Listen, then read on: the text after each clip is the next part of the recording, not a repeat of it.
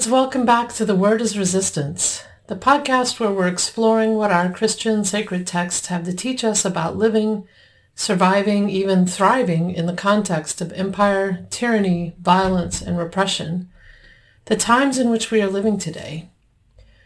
What do our sacred stories have to teach us as white folks about our role in resistance, in showing up, and in liberation? What wisdom is there for us as white Christians in these troubled, violent times of pandemics and racial capitalism and the beauty of resistance? I'm Reverend Anne Dunlap, pronouns she, her, hers. I'm a United Church of Christ minister and I'm the faith organizing coordinator for Showing Up for Racial Justice, or SURJ. I live in the place currently called Buffalo, New York, here in the homelands of the Haudenosaunee and Erie peoples.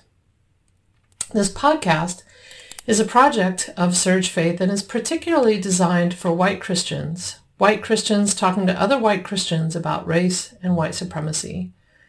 We believe white Christians like us, like me, have a responsibility to commit ourselves to resisting white supremacy, to speaking up and showing up and disrupting white supremacy where we find it, including in our own Christian tradition. And we do this work remembering we are building up a new world. This live recording of Dr. Vincent Harding's song for the Freedom Movement is of a multiracial movement choir practice in Denver, Colorado in December of 2014, being led by Minister Darrell J. Walker. We are deeply grateful to the Freeney Harding family for letting us use the song for this podcast. The word is resistance. How's everybody holding up out there? If you're able to safely, take a moment. Take a moment to just pause and check in with yourself. How are you doing in there? How's your breath? How's your heart? How's your belly? Is there anything beautiful around you? Could there be? What's hurting? What needs some healing? A little balm, a hand held, someone just to see you. I don't know about where you are, but here in New York State, almost all of the COVID restrictions were lifted recently.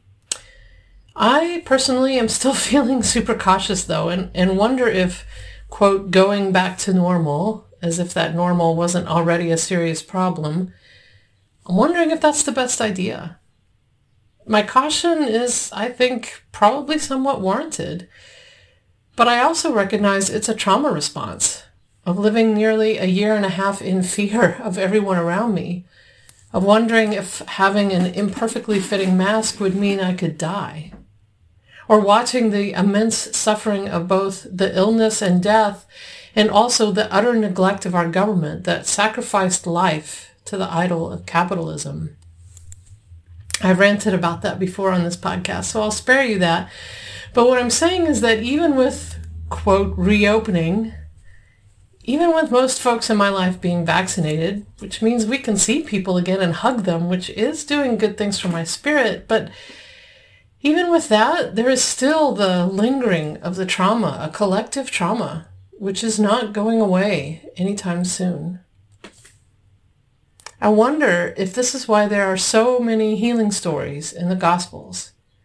They knew what it was like to live with lingering trauma from illness and Roman violence both. I talked about this on my episode from February 7th, which was about the first healing stories in Mark's Gospel and the urgency of those stories and what that urgency had to tell us about the importance of healing. You might want to check that out. It's called The Urgency of Healing, February 7th. And I suggest that because we're back in Mark again, and to be honest, the urgency for healing has not stopped. Here's the story. Mark chapter 5, verses 21 to 43. When Jesus had crossed again in the boat to the other side, a great crowd gathered around him, and he was by the sea. Then one of the leaders of the synagogue named Jairus came, and when he saw him, fell at his feet and begged him repeatedly, My little daughter is at the point of death.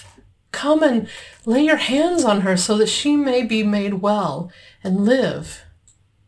So Jesus went with them, and a large crowd followed him and pressed in on him. Now, there was a woman who had been suffering from hemorrhages for 12 years.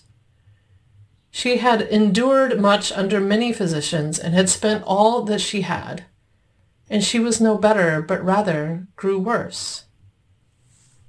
She had heard about Jesus and came up behind him in the crowd and touched his cloak. For she said, If I but touch his clothes, I will be made well. Immediately, her hemorrhage stopped, and she felt in her body that she was healed of her disease. Immediately aware that power had gone forth from him, Jesus turned around in the crowd and said, Who touched my clothes? And his disciples said to him, Do you see the crowd pressing in on you? How can you say you touched me? He looked all around to see who had done it. But the woman knowing what had happened to her, came in fear and trembling, fell down before him, and told him the whole truth. He said to her, Daughter, your faith has made you well. Go in peace and be healed of your disease. While he was still speaking, some people came from the leader's house to say, Your daughter is dead. Why trouble the teacher any further?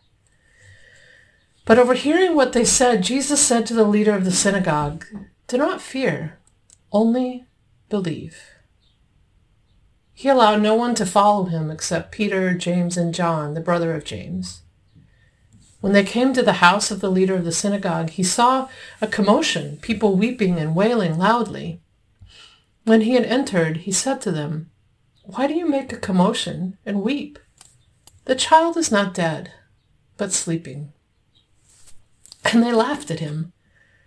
Then he put them all outside and took the child's father and mother and those who were with him and went in where the child was. He took her by the hand and said to her, Talitha cum, which means, little girl, get up. And immediately the girl got up and began to walk about. She was 12 years of age. At this they were overcome with amazement. He strictly ordered them that no one should know this, and told them to give her something to eat.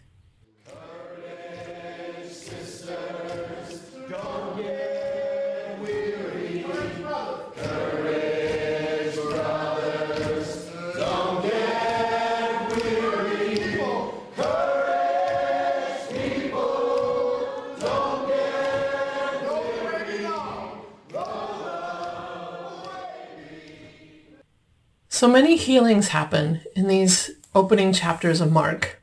From the first one from that February episode to now, Jesus is healing folks over and over again. We finally start seeing him teaching too, but the healing continues. In fact, between last week's story, where Jesus and his crew got on the boat for a little rest only for it to storm and scare everyone, Claire did such a beautiful job with that story. Between that and today's reading is the famous healing of the Gerasene demoniac. That's the boat he gets off of in today's story, coming from Gerasa. He's going everywhere, and crowds keep following him, and again, such an urgency, such a need. Today's reading, these interweaving stories of a distraught father, of a woman who won't stop bleeding, of a young girl near death, of crowds pressing in and around, of these seemingly miraculous healings. What does it mean for us? I want to start though by talking a little bit about what this story doesn't mean. Because this story is often one used to paint a negative picture of Judaism in order that progressive Christians can claim Jesus as some kind of feminist hero who heals women from the retrograde exclusivity of Judaism. This is what happens when our power analysis of the gospel is incorrect. When we think these stories are about Jesus versus Judaism, or at best the Pharisees, rather than Jewish communities in resistance against Roman oppression. So the church, progressive or otherwise, has historically made these stories about something else. The church has made the story of this woman, this girl, not about the healing of their bodies, but about things that aren't in the story at all. Invented taboos and misunderstood practices around ritual purity. These interpretations say that Jesus broke taboos by touching the hemorrhaging woman, by acknowledging her in public where she was forbidden to be, that he had violated exclusive misogynistic purity laws by healing her. Maybe you've heard the stories told that way. I've certainly heard them. And I think I may have told them that way myself. And here's the deal. Those things aren't true. Here is Jewish feminist New Testament scholar Dr. Amy Jill Levine. Quote, There is no reason why the woman would not be in public. There is no reason why she should not seek Jesus' help. No crowd parts before her with the cry, Get away, get away, hemorrhaging woman. No authorities restrict her to her house or require her to proclaim herself unclean, unclean. And finally, Jesus violates no laws concerning any quote, crippling cultural taboos. For there is no law forbidding the woman to touch him or him to touch her. End quote. And as to ritual purity, we're talking about ritual practices. For ritual matters, there were, indeed, practices in place for women who were menstruating and also who hemorrhaged. Bleeding did not make them dirty, i.e. what we think what we Christians think impurity means. It was more like a recognition of a state in which your attention needed to be elsewhere. Illness, bleeding monthly or otherwise, grief over death, childbirth. Times when our focus, our energy is elsewhere. We might even say sacred times.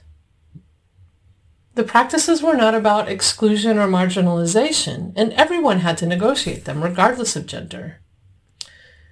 Now it's true, by restoring the hemorrhaging woman to health, Jesus does restore her to ritual purity, but we notice that isn't even mentioned in the story, which is to say, that is not the point of the story.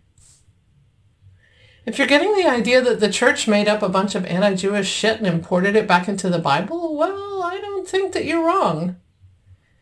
Which is not to say that first century Judaism and the Judaism we find in the Bible wasn't patriarchal because it was, just like everyone else around them.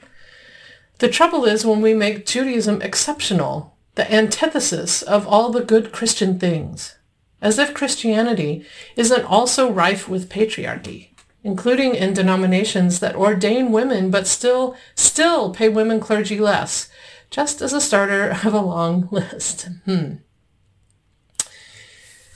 So treating the stories like this as some kind of condemnation of Judaism invisibilizes the complexities and even the beauty we can find and learn from, which is right there in the Bible and other texts. Like Jewish women in Jesus' time were involved in his movement, and also the broader resistance movements, sometimes to the consternation of their husbands. And Jewish women, Dr. Levine points out, could own their own homes, worship in the temple and synagogues, had use of their own property, had freedom of travel, and appear in public. I'm talking about this because if we're going to talk about healing, healing from the violence white supremacy has caused, then we have to get our power analysis correct here.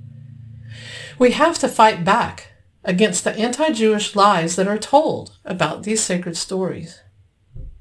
I'm talking about this because when we make these stories about what they are not, which is what Christianity has done throughout its history, made the church the triumphal victor over Judaism and every other religion, too, then we obscure, we hide what these stories are actually for. We hide the wisdom here that is going to help us in our own struggles against imperial power. We lose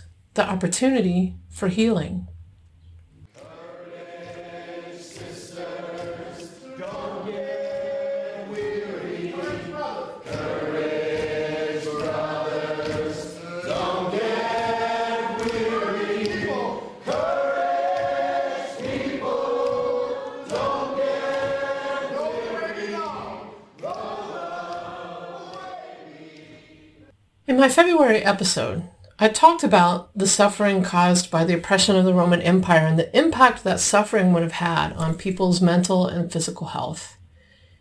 And so we see in Mark's gospel healings that address both. And I think these urgent stories, one after the other after the other, to the point where here in today's text we can't even finish one story without getting interrupted by another. These urgent stories point to just how much suffering there was and how needed the work of healing was. So much so that just a few verses after today's text, Jesus sends his organizers out to do the same work. In today's text, we see stories that tell us more about this suffering. The woman had been bleeding for years with no help. And the suffering didn't spare children or their families or community leaders. And I think the emphasis on faith and belief here, both of which also mean trust, is not about faith in or belief in Jesus, because the text doesn't actually say that. It says, your faith has made you well. It says, do not fear, only believe. And so I think it means you've trusted in the community to hold you in your suffering, to provide for healing and new life in ways the empire refuses to, refuses to. And that trust, it goes both ways, right? I have to trust community and also the community has to be trustworthy. So that if I reach out my hand, you'll know that you can trust enough to reach back. I think the stories, they're, they're an answer too to the same question the disciples had in the boat during last week's storm. Doesn't anybody care about us?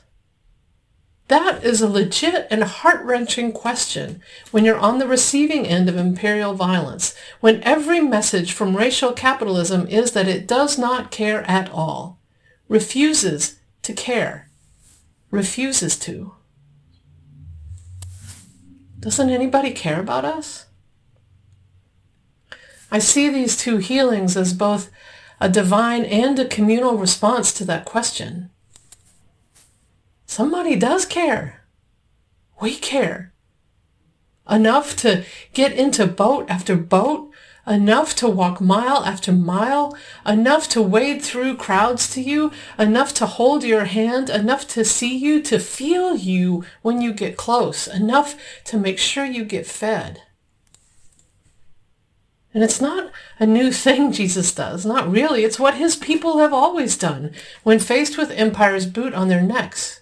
They provide care for one another, feed one another, build safety and community together regardless of what empire does.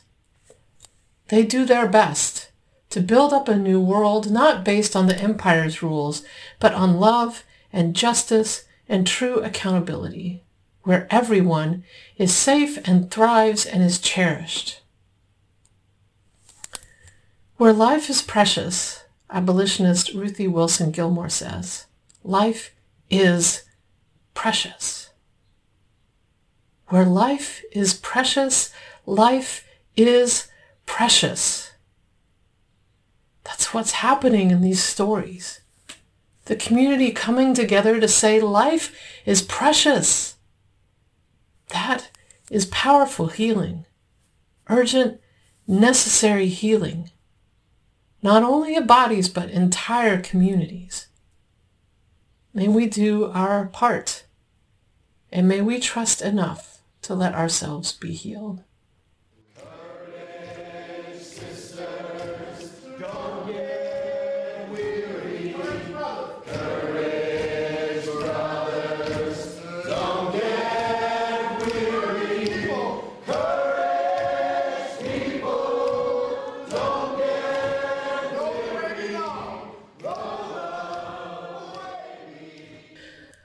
Learned so much from our Jewish siblings in the movement about what true safety and being able to trust community mean. It means, in part, we need to know we have each other's backs.